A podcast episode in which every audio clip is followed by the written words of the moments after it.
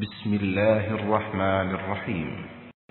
إذا زلزلت الأرض زلزالها وأخرجت الأرض أثقالها وقال الإنسان ما لها؟ يومئذ تحدث أخبارها بأن ربك أوحى لها. يومئذ يصدر الناس أشتاتا ليروا أعمالهم فمن يعمل مثقال ذرة خيرا يره ومن يعمل مثقال ذرة شرا يره Sura Az Zilzal, ang pagyanig. Sa ngalan ng ala, ang mahabagin, ang maawain. Kung ang kalupaan at sukdulang mayanig sa kanyang huling paglindol, at kung ang kalupaan ay magluwan ng kanyang mga nilalaman, at ang tao ay magsasabi, ano kaya ang nangyayari sa kanya? Sa araw na yaon, ipahahayag nito ang kanyang kaalaman.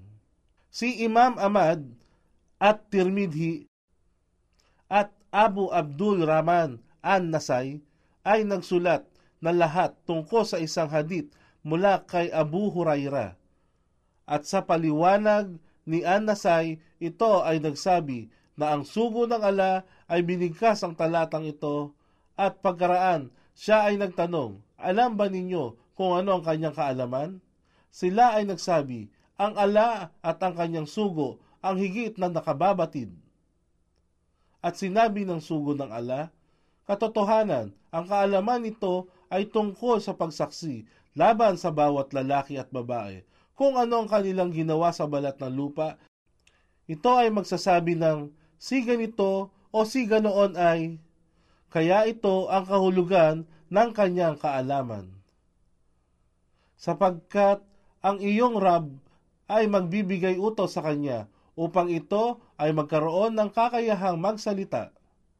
Ayon kay Ikrima, sinabi ni Ibn Abbas na ang Panginoon, ala, ay magsasabi o maguutos sa kalupaan na, magsalita ka kaya? Ito ay magsasalita.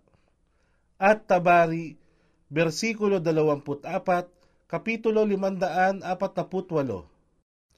Sa araw na yaon, ang sangkatauhan ay magsisihangos sa hiwa-hiwalay na pangkat upang ipakita sa kanila ang kanilang mga gawa. Kaya't sino man ang gumawa ng katiting na timbang ng kabutihan, ito ay tiyak na kanyang matutunghayan. Sa Sahih Bukhari, itinala ayon kay Adi na ang sugo ng ala ay nagsabi, matakot sa apoy, kahit sa pamamagitan lamang ng kalahating bahagi ng datiles ay magkawang gawa at kahit man lang sa pamamagitan ng isang mabuting salita. At maging sa Sahih Muslim, siya, Adi, ay nagsalaysay mula sa sugo ng ala na nagsabi, Huwag maliitin ang anumang gawang kabutihan, kahit man ito ay pagbibigay ng inuming tubig sa lalagyan ng sino mang umahanap ng maiinuman o kaya ang pagtanggap sa iyong kapatid na may kaaya-ayang ngiti sa muka. Sahih Muslim, Volume 4, Hadith bilang 2026. At sino man ang gumawa ng katiting na timbang ng kasamaan, ito ay tiyak na kanya matutunghayan. Itinala ni Iman Ahmad mula kay Af bin al-Harith at Tufail na sinabi ni Aisha sa kanya o naging sinabi sa kanya ng sugo ng alana, O Aisha, mag-ingat ka sa mga kasalanan na itunuturing na maliit sapagkat tunay na ang mga ito ay binibilang ng ala.